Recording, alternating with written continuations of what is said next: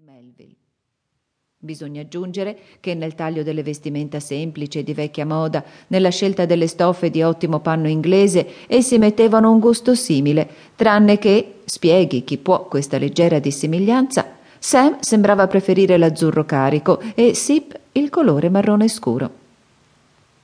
In verità, chi non avrebbe voluto vivere nell'intimità di questi degni gentleman? Avvezzi a camminare dello stesso passo nella vita, si arresterebbero senza dubbio a poca distanza l'uno dall'altro quando fosse giunta l'ora dell'ultima fermata.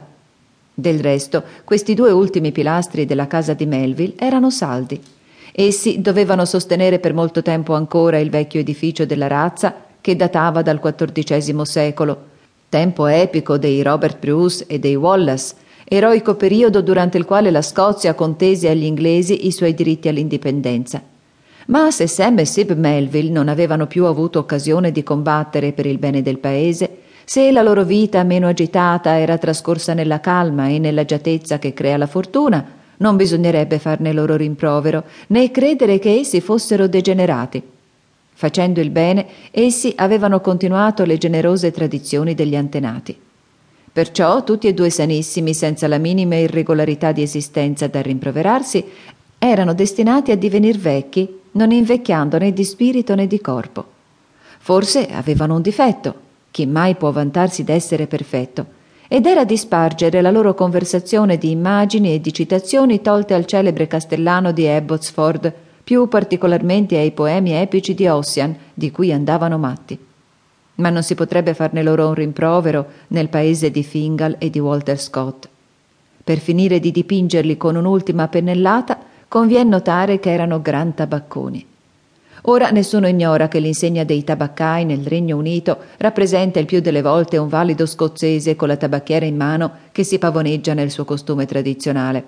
Ebbene, i fratelli Melville avrebbero potuto far bella mostra sopra uno di quei battenti di zinco dipinti che stridono dinanzi agli spacci di tabacchi. Essi tabaccavano tanto e anche più di chi che sia, al di qua come al di là della Tweed. Ma cosa caratteristica non avevano che una tabacchiera sola, però enorme. Questo mobile passava successivamente dalla tasca dell'uno nella tasca dell'altro. Era come un legame di più fra loro. Già si intende che essi sentivano nello stesso momento, dieci volte all'ora forse, il bisogno di fiutare l'eccellente polvere nicotica che essi facevano venire dalla Francia. Quando uno estraeva la tabacchiera dalla profondità del suo vestito, gli è che tutti e due avevano voglia di fiutarne una presa e se starnutivano di dirsi a vicenda Dio ci aiuti. Insomma, erano due veri fanciulli, fratelli Sam e Sib, per tutto quanto concerneva la realtà della vita, poco informati delle cose pratiche di questo mondo. In affari industriali, finanziari o commerciali, assolutamente nulli e senza pretesa di intendersene. In politica forse giacobini del tutto, conservando alcuni pregiudizi contro la dinastia regnante di Hannover, pensando all'ultimo degli Stuart come un francese potrebbe pensare all'ultimo dei Valois. Nelle questioni di sentimento, infine, meno intenditori ancora. Eppure i fratelli Melville non avevano che un'idea, veder chiaro nel cuore di Miss Campbell, indovinarne più segreti pensieri, dirigerli se fosse necessario, svilupparli se bisognasse e finalmente maritarla a un bravo giovane di loro scelta che non potesse far altro che renderla felice.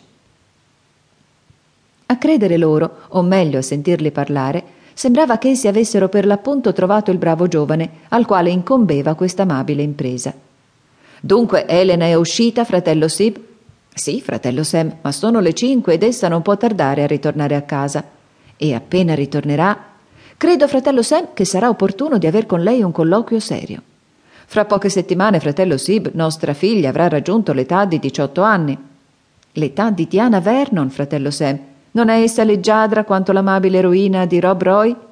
Sì, fratello Sib, e in grazia alle sue maniere, del suo spirito, dell'originalità delle sue idee, essa ricorda più Diana Vernon che Flora McIvor, la grande e maestosa figura di Waverley.